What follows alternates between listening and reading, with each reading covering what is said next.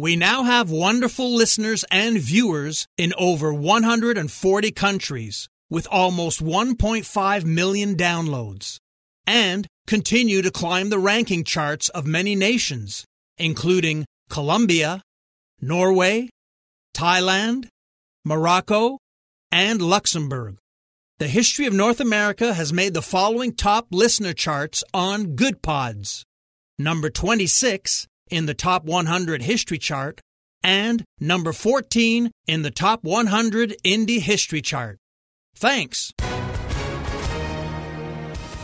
Hi, everyone. If you've been injured in an accident that was not your fault, listen up. We have legal professionals standing by to answer your questions for free. Call now and find out if you have a case and how much it's potentially worth. Call 800 218 6010.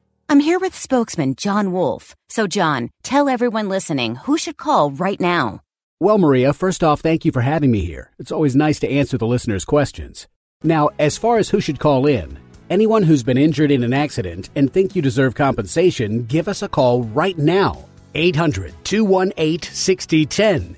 You'll find out if you have a case and how much it's potentially worth. Thanks, John. You heard it, folks. Take advantage of this opportunity and call now. 800 218 6010. Advertisement sponsored by Legal Help Center may not be available in all states.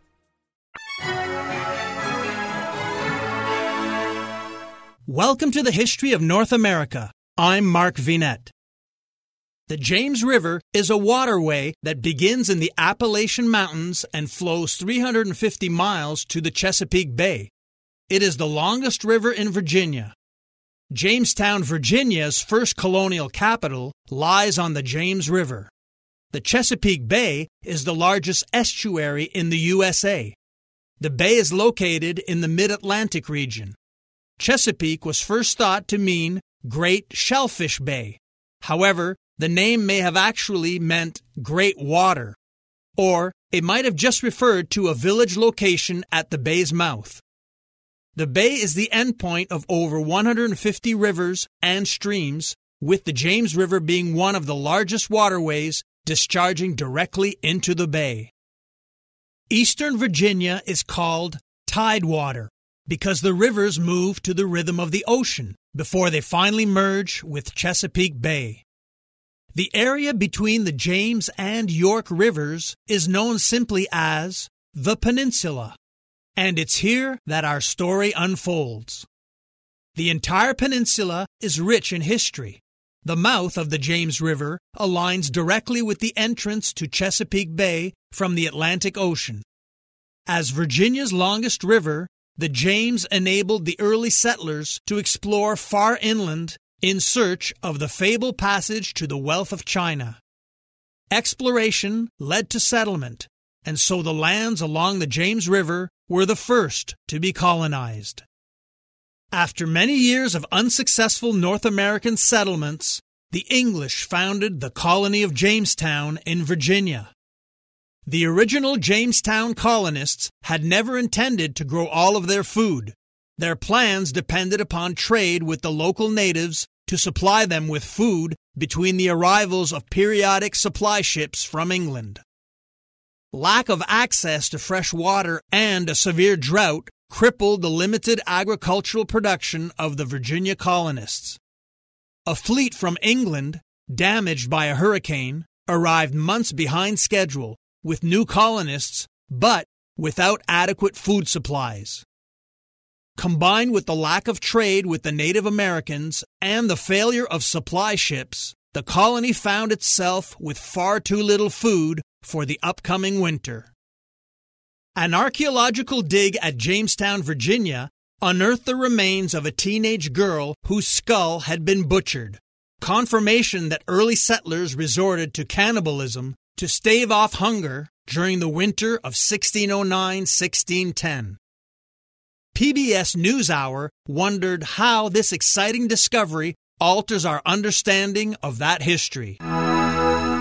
And joining us now is William Kelso, Director of Archaeology at the Jamestown Rediscovery Project. He directed the team that unearthed the young woman's bones and is author of the book Jamestown, The Buried Truth. Well, thanks for joining us. Now, There have been written accounts of cannibalism in the past, right? So is this something you were specifically looking for? Well, there are written accounts. There are like actually six from six different people, but they're all very enigmatic and they're hard to follow. And I personally didn't really believe that they were that true because I, thought they were making political statements back to the sponsoring Virginia company to send more supplies. But the fact that we have those and now we have the forensic evidence and also the archaeological context where we found these remains in, in a layer of soil that we can date to what was called the starving time of 1609, 1610. And as to the evidence, fill in the picture a little bit more that lets you know that it is definitely cannibalism. What are the signs that make this so clear cut?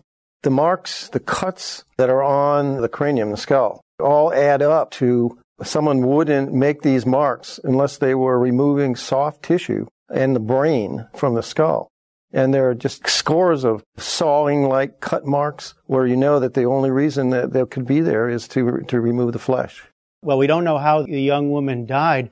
What do we know about her? What can be said? Well, we don't know her name. We've named her Jane, as in Jane Doe, to give her some kind of a personality, but we don't know her name because the ships that came in 1609 that brought several women, there's not a list of their names. But we can know something from the fact that most of them that came were either the daughters of gentlemen or would be maidservants. So, what is the significance for you of something like this as you're looking at this long term project of trying to figure out what happened there? Is this a big surprise? Is this a, a major step to know how serious it was at that time? Yes, that's certainly true, and it had a, quite an impact on me. I, I think that archaeologists can deal with material culture artifacts and get some feeling for the people, but it's when you come face to face with something like this. In my case, I have a much more of an empathy for the situation they were in and the fact that Jamestown came so close to failing. And I think the course of American history from that point on, from this first permanent English settlement, would have been quite different had it failed. Are we still learning more about what that winter was really like and what a close call it really was? Well, I think so, right off, because there are these accounts that you can take as a grain of salt sometimes. Uh, but now I'm convinced this happened. And to be reduced to that level of starvation is hard for a modern person to even imagine. But I think now we can, because here is conclusive proof, I feel, that that took place. And what's the next step? What's the next thing that you're most concerned to look for?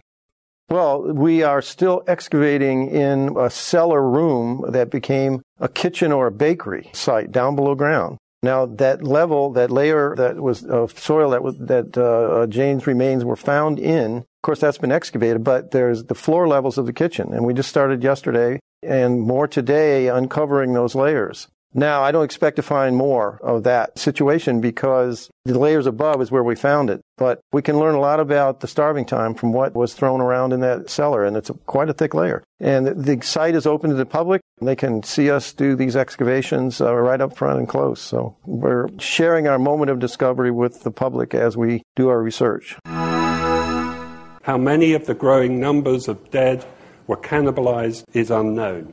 But we don't believe Jane was a lone case. Only in the most desperate of circumstances would the English have turned to cannibalism. It's extremely limited skill in terms of kitchen technique. It is not the result of a butcher, someone that is working at their craft. Instead, what we see is hesitancy, trial, tentativeness, and it is just an absolute total lack of experience. This is not, in terms of the cut marks that you see in some of these unusual places, not the types of cutting that you would see in any type of animal butchering.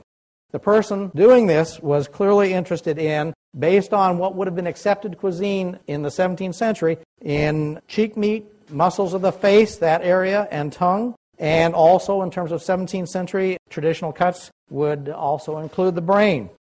It is possible, just looking at this, and now this is conjecture, it could be that more than one individual is actually involved in this work because, as I say, the person doing the head and face work, they are out of their element, and the person that, if it is a second person that is working on the leg, that is certainly much more in line with conventional practice in terms of animal butchering.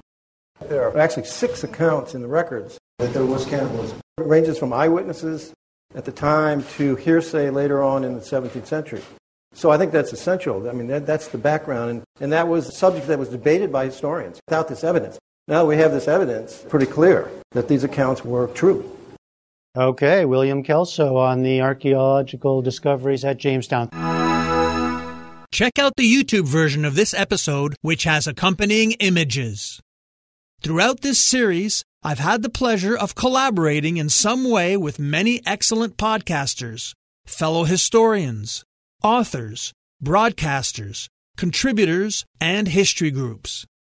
I've posted the entire list of these wonderful collaborators for your perusal and enjoyment on patreon.com slash markvinet, along with a few of my audio comments on the world of podcasting, exclusively made available to our lovely Patreon members.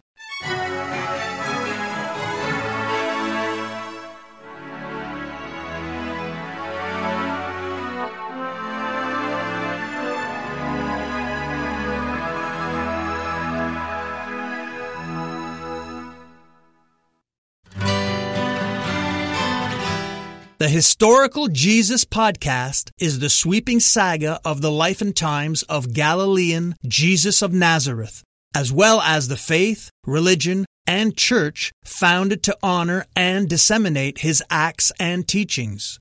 Join me, Mark Vinet, on this fascinating journey through time, exploring the many great works of Christian theology, literature, architecture, music, and art inspired by the words and deeds of Jesus Christ.